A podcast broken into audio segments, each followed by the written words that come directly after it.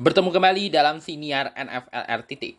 Dan kali ini kita bakal ngomongin sebuah isu yang sebenarnya sebenarnya sih lebih ramainya di lini masa gue.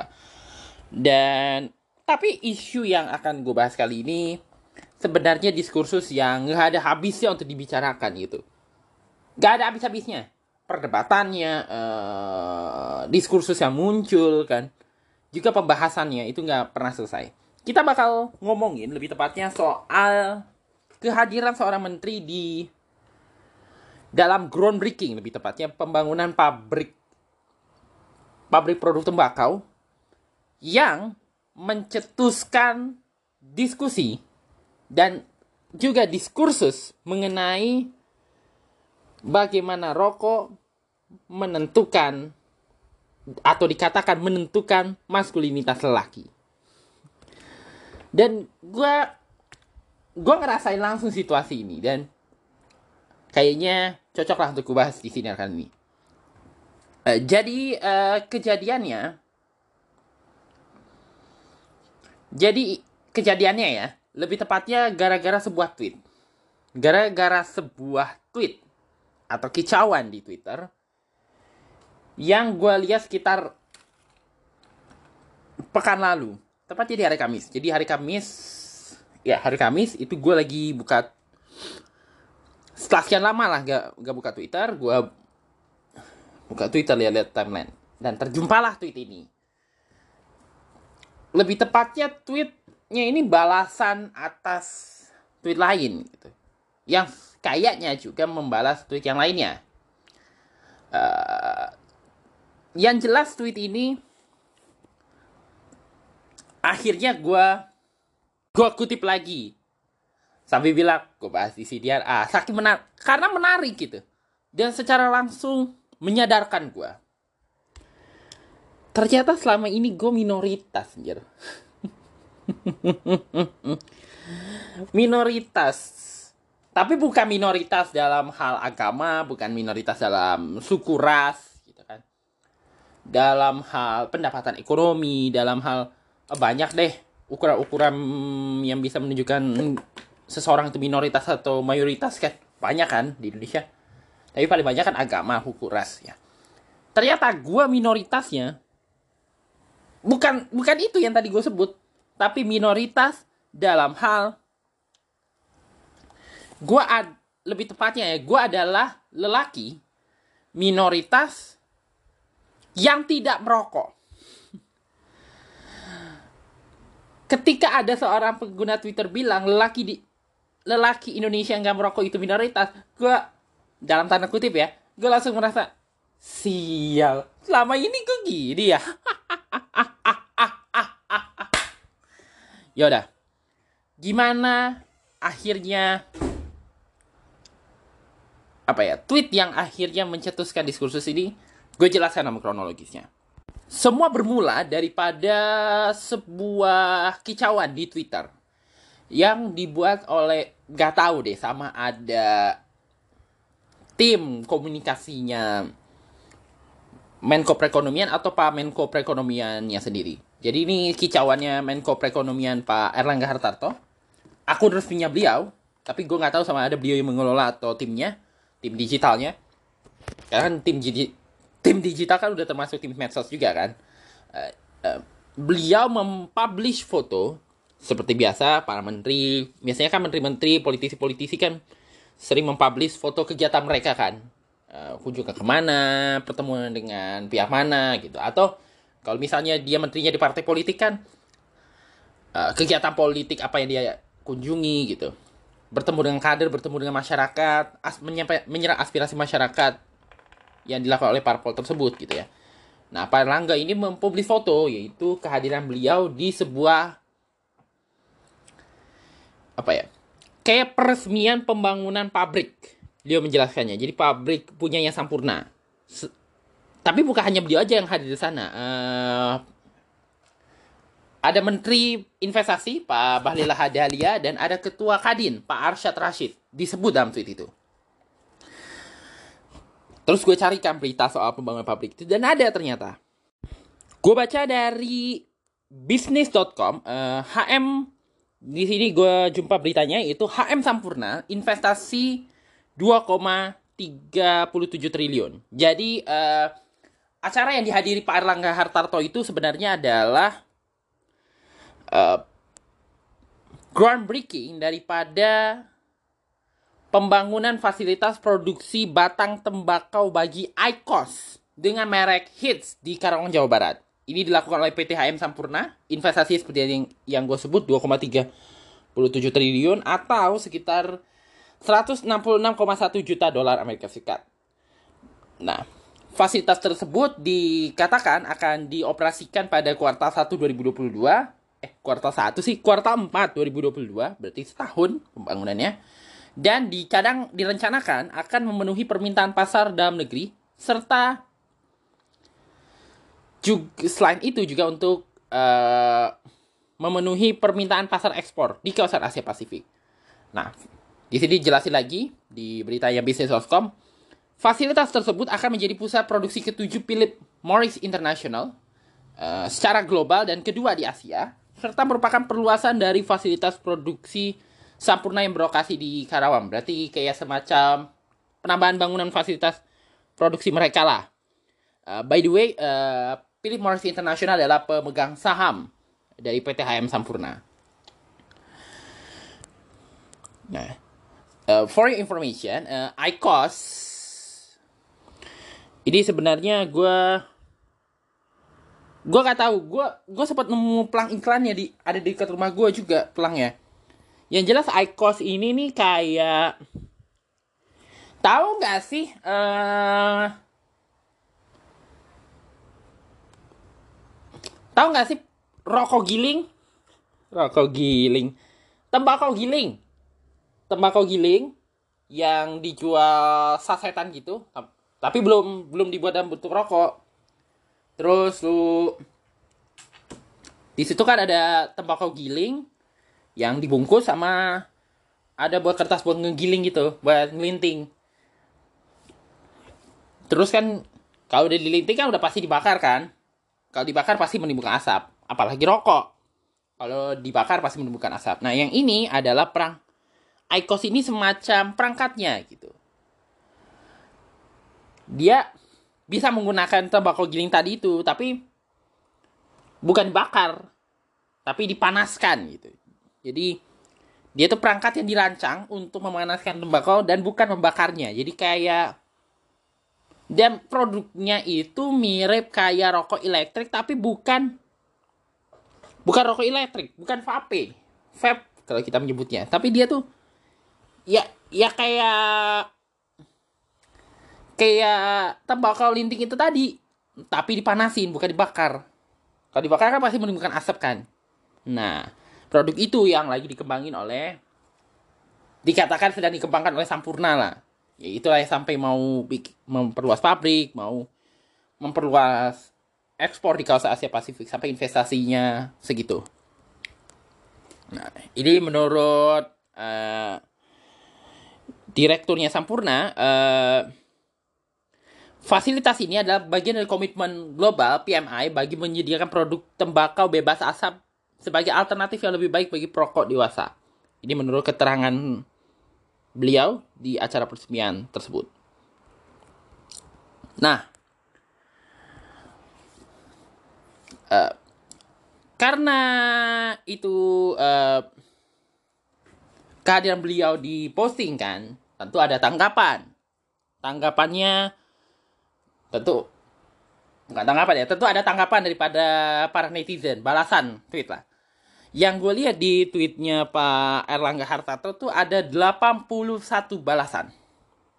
Dan kalau bicara soal rokok, pasti tentu saja akan ada balasan yang cenderung menggugat sikap para menteri atau para figura terkaitan dengan isu tembakau. Dan kebetulan ada. Eh, kalau nggak salah ada dua tweet yang berbalas bertektok lah di balasannya akun Insta akun Instagram nih akun Twitternya Pak Erlangga Hartarto menanggapi postingan ini Pertama, lebih tepatnya dilakukan oleh seorang pengguna Twitter bernama Rama Tantra. Dia membalas uh, kicauannya Pak Erlangga Hartarto dengan mengatakan kira-kira beginilah. Kok apa ya? Lebih tepatnya kayak mengkritik gitu, mengkritisi kehadiran beliau di sana. Pak, kok Bapak datang ke sana? Kalau Bapak Bapak malah mendukung masyarakat kita jadi proko sih. Kira-kira gitu kalimatnya. Nah, terus ya di situ yang jelas bahasanya kok jadi mendukung prokok sih gitu. Orang Indonesia untuk merokok kira-kira kan. Yang protesnya dia lewat balasan tersebut. Habis itu dibalas lagi. Uh, balasan tweet balasan yang disertai dengan tagar tolak rokok elektrik itu dibalas sama pengguna Twitter lain bernama Metaverse penggunanya. Nama akun Twitternya Metaverse. Balasannya sedikit rada WK WK WK WK WK WK. ya sedikit rada ketawa ngeledek. Uh, dia berkata seperti ini. Terus dia bilang kayak gini. Lah, emang lu baru tahu ya soal yang kayak gini, bro? membalas Rama Tantra maksudnya di sini. Lah, emang realitanya banyak kan perokok di Indonesia? Nah, abis itu uh, ada yang mengutip kicauannya, yaitu seorang pengguna Twitter bernama uh, yang memiliki nama Twitter lebih tepatnya at Obi-Wan underscore Katnobi. Nah, dia membahas ini sambil ngejelasin menggunakan secara data lah, secara statistik lah. Dan data yang beliau gunakan adalah uh, Susenas. Dia merujuk daripada Susenas tahun 2020. Uh, rilisan bulan Maret 2020. Berarti uh, kayaknya sih udah ada yang terbaru sih, tapi dia pakai data yang itu ya udahlah.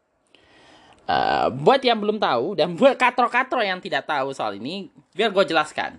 Uh, ini gue dapat dari situs resminya BPS uh, Susenas atau Survei uh, Sosial Ekonom dan Ekonomi Nasional uh, dia tuh survei kayak semacam sensus tapi yang dikumpulkan datanya adalah data sosial kependudukan yang cakupannya tuh luas. Jadi bukan hanya soal kependudukan, soal hal-hal yang selalu disensus setiap tahunnya, selalu didata, pertambahan pengurangan penduduknya.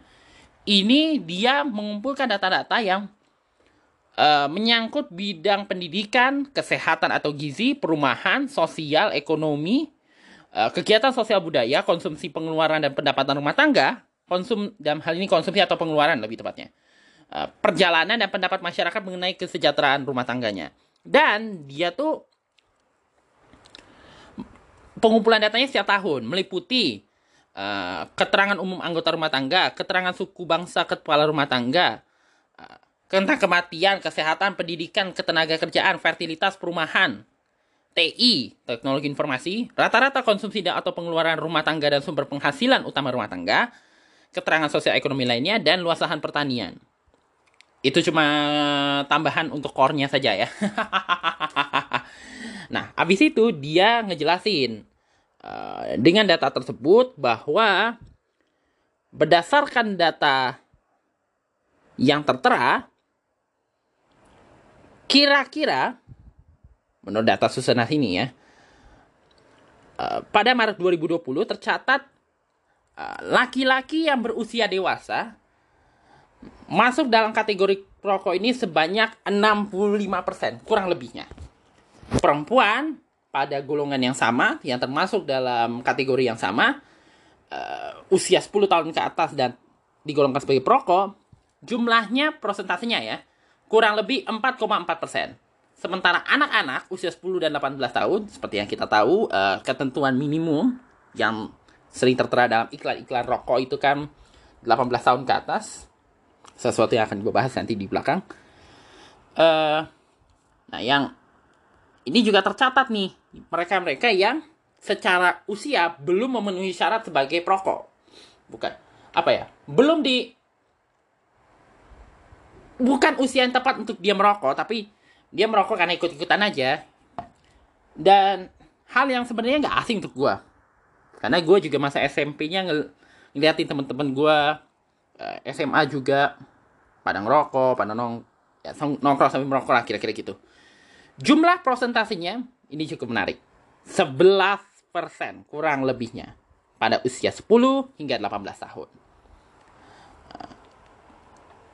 Dan dalam survei yang sama dijelaskan juga eh, dari 72 juta rumah tangga yang disurvei oleh Susenas Maret 2020 yang tercatat dalam Susenas ini 45 juta rumah tangga di Indonesia atau sekitar 80% rumah tangga di Indonesia berdasarkan survei ini digolongkan sebagai rumah tangga perokok. Jadi dia membuat sedikit kayak kesimpulan laki-laki dewasa non perokok di Indonesia itu minoritas dan rasa-rasanya gue termasuk di antara itu.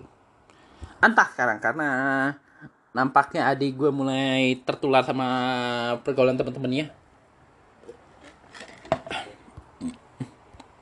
Nah, terus dia ngejelasin lagi uh, lebih runtut bahwa rumah tangga yang dikategorikan uh, sebagai rumah tangga prokop apabila setidaknya ada satu anggota rumah tangga yang mengonsumsi produk hasil tembakau. Ini catatan aja FYI untuk lo. Uh, jadi misalnya di dalam rumah ini, ya, di dalam rumah ini, ini penjelasan panjang aja sih. Uh, ada keluarga lo atau adik, kakak, atau mungkin bapak, ibu lo ada yang salah satunya uh, merokok gitu mengonsumsi rokok dalam seminggu terakhir ini definisi yang konsumen yang terdapat dalam Susenas kan mengonsumsi minuman, makanan ataupun rokok selama sepekan terakhir. Dalam sepekan terakhir ada salah satu anggota keluarga lo ya yang tadi gue jelasin nggak kisah bapak, ibu, kakak atau adik lo ada yang merokok. Keluarga lo bisa dikategorikan sebagai rumah tangga perokok menurut definisi data yang di sini. Jadi set. Salah satunya deh di antara itu ada yang mengonsumsi produk hasil tembakau, nggak kira, nggak kira rokok, apa vape, yang lagi modern-modern sekarang ini yang lagi viral-viralnya, ataupun yang kayak ya IQOS itu tadi yang gue cerita di awal, menurut Susenas digolongkan sebagai rumah tangga perokok. Nah, abis itu uh, tweet uh, yang menjadi POV atau point of view-nya ini istilah yang sekarang banyak dipakai uh, dari Obi-Wan underscore Kenobi ini mendapatkan perhatian cukup luas. Ini tercatat 1 Desember 2021 tweetnya. Yang tadi gue bilang 30 November. Dan beberapa tweet balasannya juga di 1 Desember. Uh, telah di retweet per hari ini itu 393 retweet. Dan di quote atau dikutip kicauannya itu 809 kali. Serta 1021 pengguna memberikan tanda suka, termasuk gua.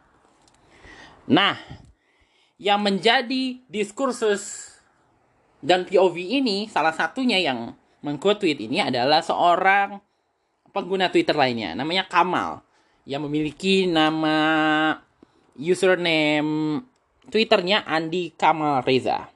Nah, dia ngejelasin lebih tepatnya sih secara uh, faktor yang menyebabkan uh, banyak banget 80% rumah tangga di Indonesia tergolong rumah tangga proko, bahkan ada ada 11% perempuan dan eh 11% anak-anak dan 4% lebih perempuan ada yang merokok. Salah satunya ada faktor kalau faktornya faktor pengawasan pemerintah yang agak lemah pasti. Uh, uh, miskomunikasi antara pemerintahnya pasti. Nanti gue jelasin di belakang. Terusnya iklan rokok masih. Promosi rokok yang berlebihan. Ah ini dia. Dan bicara soal promosi rokok tentu ada peran media di balik ini. Dan ini dijelaskan sama Andi Kamal. Dia bilang gini terutamanya yang dijelaskan Andi Kamal ini peran ik, e, media dalam hal ini periklanan ya yang mengemas iklan sosok Proko sebagai pria maskulin atau pria maco ya yang sering ditayangkan di TV atau mungkin ada di surat kabar, di majalah, di bahkan mungkin di online kali ya atau di brosur-brosur yang ada di jalanan kan banyak tuh billboard atau brosur-brosur. Kayaknya kalau di daerah gue udah jarang deh. Tapi kalau di kabupaten tuh banyak banget. Termasuk di warung-warung. Masih ya. Ada tuh iklan iklan-iklan yang nunjukin ada lelaki yang muncul gitu. Lelaki yang wow lelaki yang maskulin gitu ya. Yang pakaiannya rapi jasnya rapi atau apa ya bentuk badannya laki banget deh gitu ya dalam iklan-iklan rokok uh, penampilan uh, sosok rokok sebagai pria maskulin ini dalam iklan-iklan ini membuat uh, banyak pria itu tertarik jadi perokok. Dan ini dikatakan salah satu faktornya. Dan hal ini yang mencetuskan uh, diskursus lah pada akhirnya. Nah, ini udah mulai masuk sedikit nih ke pembahasan. Diskursus mengenai uh, rokok bahwa kalau lu nggak ngerokok ya lu ban. Kalau lu ngerokok ya bukan laki. Kalau lu nggak ngerokok ya lu bukan tergolong kami gitu. Rokok itu kalau lu laki lu harus ngerokok.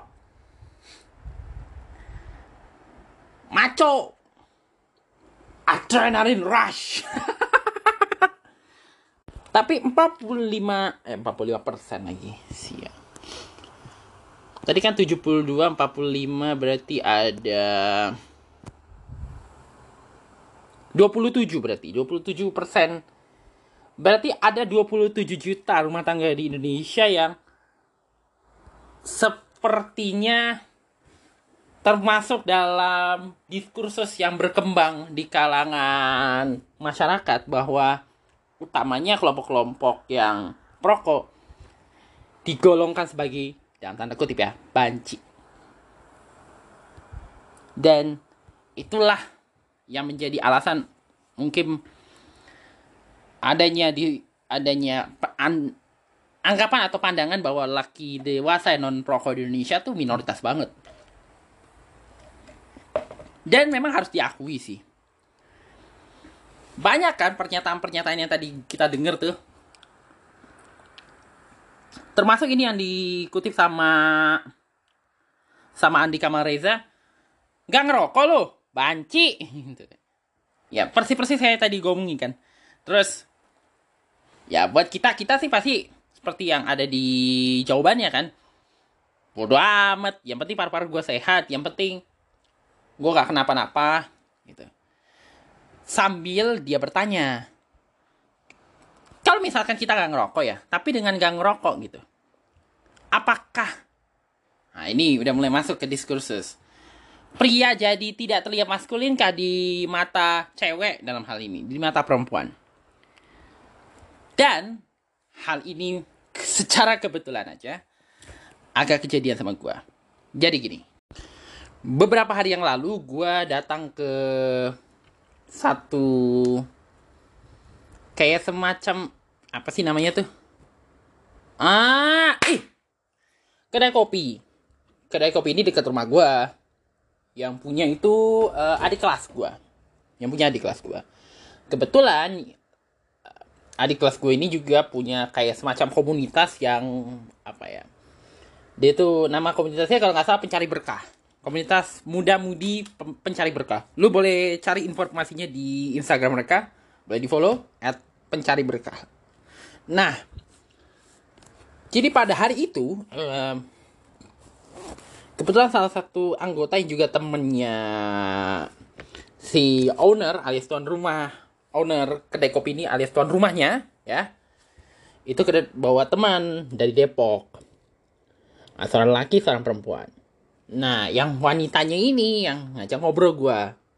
Kebetulan dia juga kayak seperti biasa, gue kan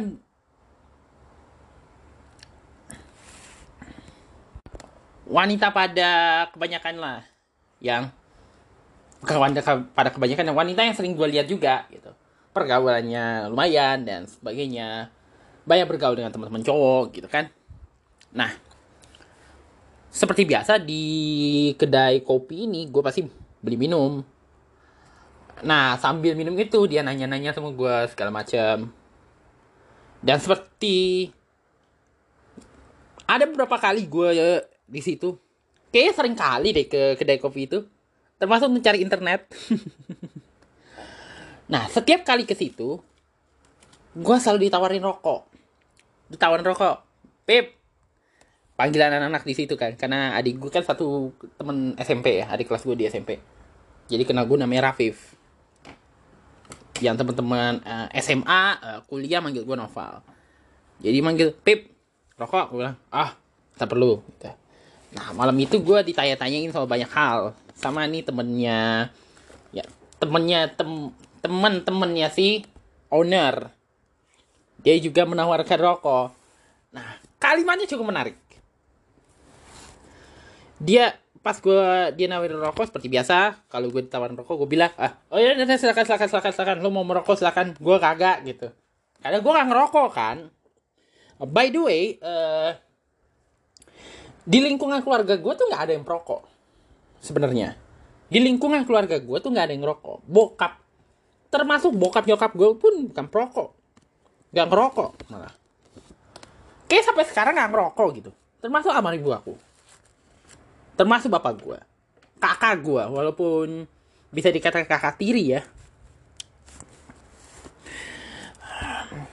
Selama ini memang keluarga gue ham di dalam keluarga tuh gue tuh hampir gak ada yang ngerokok. Adik gue yang nomor dua tuh yang perempuan itu juga bro mulai ngerokok akhir-akhir ini aja. Karena kalau kata gue sih karena karena karena pengaruh dari pergaulan. Karena memang pergaulannya agak lumayan adik gue tuh dengan teman-temannya di SMK memang apa ya pola per, apa sih bahasanya? Pola interaksi ya Allah kok bisa lupa sih? Pola interaksi adik gue dengan dengan orang lain tuh berubah drastis sejak SMK gue gue ingat betul.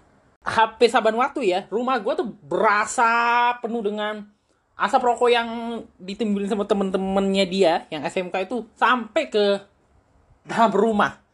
Hal yang belum pernah terjadi sebelumnya.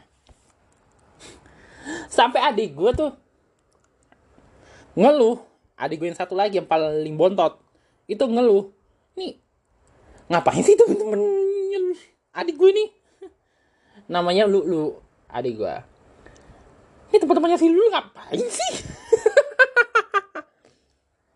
Nah, jadi keluarga gue gak ada ngerokok. Nah, di keluarga ibu gue ada kalau dari keluarga ibu gue, tapi ibu gue gak ngerokok.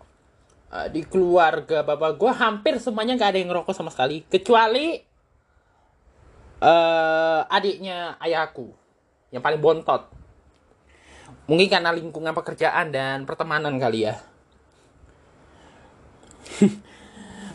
gue ada ah nantilah ceritanya di belakang aja deh ceritanya atau ke depannya deh kalau sempet.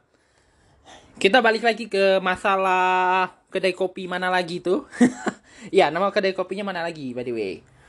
Boleh ikut berkunjung ke sana kalau sempat. Ada di dekat rumah gue nanti gue push lah kalau sempet. Uh, jadi uh, dia nanya-nanya sambil nawarin rokok lah. Eh mau merokok si perempuan ini namanya Aurel perempuannya gue tau lagi namanya sialan dia tuh kayak pemilik kayak owner sebuah butik pakaian. Dia nawarin rokok seperti biasa gue bilang kagak gitu. Terus dia ngomong gini ya Val yang gue tahu ya lelaki tuh harus ngerokok bla bla bla bla bla bla bla segala macem lah. Terus gue bilang emang iya ya? Dalam hati gue gitu Emang iya ya? Tetapi memang harus diakui kebanyakan uh, tadi kita sempat dijelasin kan sama si Kamal Reza di twitternya itu kan salah satu antara faktor orang untuk menjadi perokok tuh gara-gara gara-gara diskursus bahwa merokok itu bikin jantan, merokok itu bikin maskulin apa ya kelihatan maco gitu. Sedangkan ya kami-kami ini yang termasuk saya ya yang tidak merokok dijustifikasi sebagai banci. Gak maskulin gak maco. Hanya karena tidak merokok. Tetapi gini ya. Terus gue mulai terpikir apa kira-kira ada yang salah nih diskursus mengenai uh, proko dan maskulinitas? Proko maskulinitas dan sebagainya. Dan harus diakui juga masalah ini juga muncul bukan hanya laki aja sebenarnya yang merokok kan perempuan juga banyak. Tadi kan didatakan juga disebut 4,4 persen dari uh, penduduk perempuan ada yang merokok. Dan di yang gue sering perhatiin ya, ini pengamatan gue banyak banget wanita yang merokok di lingkungan gue ada. Tapi kalau di lingkungan keluarga gue, di lingkungan daerah gue ya, hampir gak ada. Tapi kalau udah keluar gitu, bahkan di, di lingkaran perkawanan gue juga banyak yang ngerokok. Utamanya wanita. Wanita, lelaki, kalau wanita harus kayaknya ya, memang harus diakui ada hubungannya dengan pergaulan dengan teman-teman lelakinya. Teman-teman laki ya, mungkin lingkungan pergaulannya apa ya, ngelihat yang lain pada ngerokok gitu. Sebat, sebat, sebat. Terus ngeliatin, eh boleh juga nih nyebat gitu. Weh, keren juga nih nyebat-nyebat. Akhirnya jadi mungkin ikut-ikutan. Entah sama ada karena pergaulan atau hal yang kita tidak tahu, tentu saja. Dan itu yang juga gue sering perhatiin di kalangan teman-teman kita yang pada di jalanan, beraksi di jalanan, uh, dari silverman, pengamen jalanan, banyak gitu. Terutama yang maaf ya kalau agak ada yang tersinggung, yang kelihatan kayak berandalan itu banyak banget. Uh, yang gue perhatiin ya, itu wanitanya yang pada nyebat-nyebat gitu. Ya mungkin karena pergaulan di sana di pergaulan mereka tuh gila habis sehingga mereka akhirnya jadi terpengaruh. Apakah cuma mereka-mereka aja yang beranda-beranda ini? Tidak juga. Banyak wanita-wanita di perkotaan yang nyebat-nyebat gitu. Termasuk lelaki. Nah, pertanyaannya, kita kembali ke pembahasan. Laki ya apakah rokok menentukan kebiasaan merokok itu menentukan maskulinitas? Kalau lu tanya gue, jawabannya tentu saja tidak. Belum tentu, malah lebih tepatnya. Kita nggak bisa ngeliat kelakuan atau apa yang menjadi konsumsi kita menent sebagai penentu bahwa kita itu maskulin atau enggak. Dan Gak semestinya persepsi ini muncul kalau misalnya kita memahami arti maskulinitas yang sesungguhnya. Jadi gini. Sebenarnya maskulinitas itu menurut gue ya, kejantanan seorang laki gak bisa dinilai daripada fisik, gak bisa dinilai daripada perilaku. Eh, perilaku maksudnya eh, simbol-simbol tertentu seperti mengisap rokok atau apa pun itu. Tetapi ada hal lain. Dan kalau lu tanya gue, gue akan merujuk sebuah artikel yang dikutip gue kutip daripada Daily Mail yang kebetulan dikutip oleh salah satu media di Indonesia. Sebut saja sorok.com. Uh, eh, selama ini, seperti yang kita tahu, maskulin tuh sering diartikan tentang hal-hal yang berbau fisik, ketahanan, apa ya namanya. Serta pengertian-pengertian selalu kita dengar. Uh, misalnya nggak boleh menangis, harus mandiri, memiliki daya saing tinggi, fisiknya masih kuat, nggak boleh lemah, mengeluh. Tetapi, tetapi ini adalah hasil penelitian sebuah studi yang diterbitkan dalam Psychology of Man at Masculinity Kayaknya ini adalah terbitan University of British Columbia. Columbia. Ini kebetulan melibatkan melibatkan lelaki di Kanada. Ternyata terjadi di sana, ini artikelnya tahun 2018, tapi masih relevan. Uh, nampaknya ada pergeseran generasi umum dalam nilai-nilai kemaskulinan. Uh, studi ini tidak hanya menilai bagaimana pendapat lelaki milenial tentang makna maskulin saja, tetapi menelusuri ja lebih jauh makna ini dalam dampaknya terhadap kesehatan. Ini dilansir daripada Daily Mail tadi gue cerita. Uh, berdasarkan hasil studi, uh, generasi milenial, berarti generasi kita yang sekarang, memiliki pandangan baru yang lebih dekat dengan realita tentang makna maskulin yang sebenarnya. Uh, di survei dari 630 laki di Kanada ya, berusia 15 hingga 29 tahun, lelaki milenial, laki dari kalangan-kalangan ini, milenial yang 15 sampai 29 tahun ini, berpandangan ciri-ciri maskulin secara tradisional yang identik dengan hal sedemikian dianggap atau disifatkan tidak relevan. Sebaliknya, yang menurut mereka cukup relevan adalah bahwa lelaki itu harus bersikap terbuka, empati, hidup sehat, murah hati, dan sifat-sifat terpuji lainnya. Jadi, tadi gue sebutkan bahwa hal-hal yang seperti ini menurut gue kita kerap menyalahkan pandangan tentang maskulinitas utamanya tentang kejantanan dan segala macam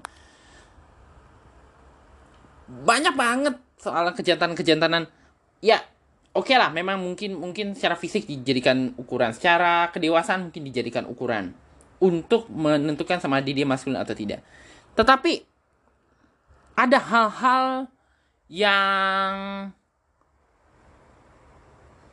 apa ya bisa dikatakan juga tidak kalah pentingnya soal ini. Misalnya, apakah si lelaki ini bertanggung jawab atas apa yang dia buat gitu. Bertanggung atau lelaki ini bisa melaksanakan tugas ini dengan sebaiknya atau lelaki ini mampu nggak mengakui atau terbuka terhadap segala hal yang ada dalam dirinya? Maksudnya terbuka ini apa ya? Gue gak nemu namanya kata-katanya nih. Terbuka dalam sesuatu yang selama ini dia pendam gitu. Terusnya apakah dia bisa berempati gitu? Maksudnya dalam hal ini berempati itu mampu memahami kesulitan orang lain, mampu apa ya? mengetahui bagaimana seharusnya dia berposisi ketika ada sesuatu gitu.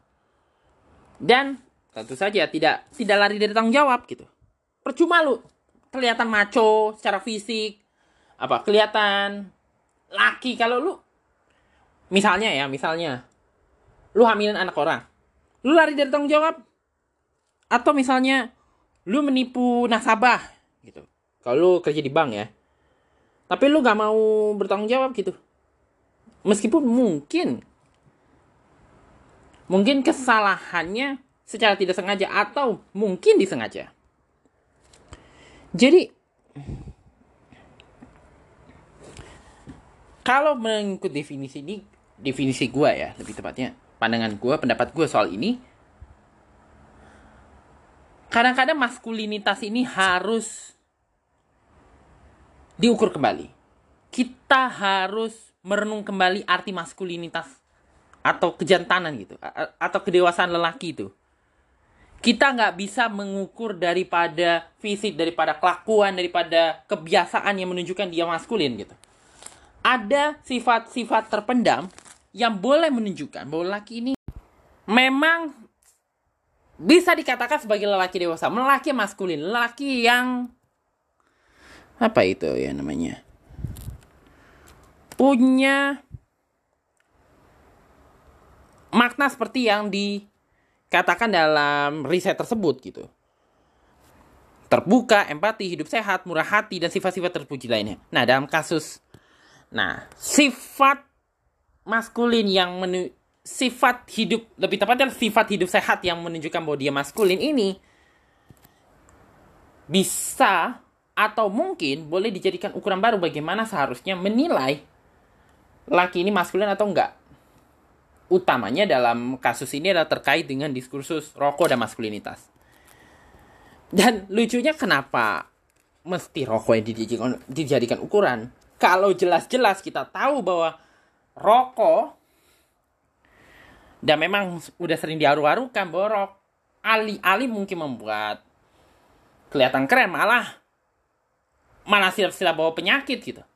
Oke, kita bisa menganggap oke oke kita bisa memahami mereka ingin mengatakan tapi gue sehat-sehat aja ngerokok tapi sehat tetap sepedahan tetap banyak lagi gitu tetapi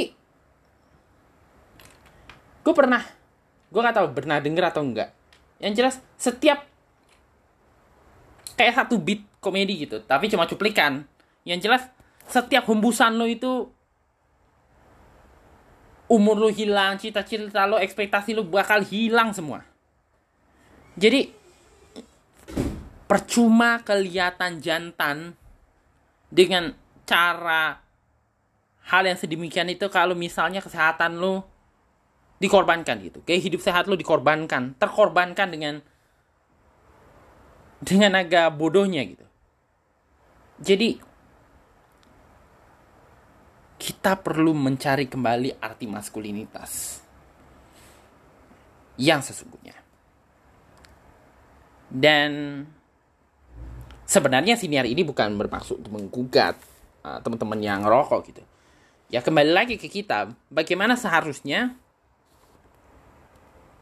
kita semua nih memaknai kembali arti maskulinitas. Sama ada lu ngerokok ataupun lu nggak ngerokok. Kita semua. Itu dia pembahasan kita untuk episode siniar kali ini sampai bertemu kembali di episode berikutnya di siniar NFL. Bye.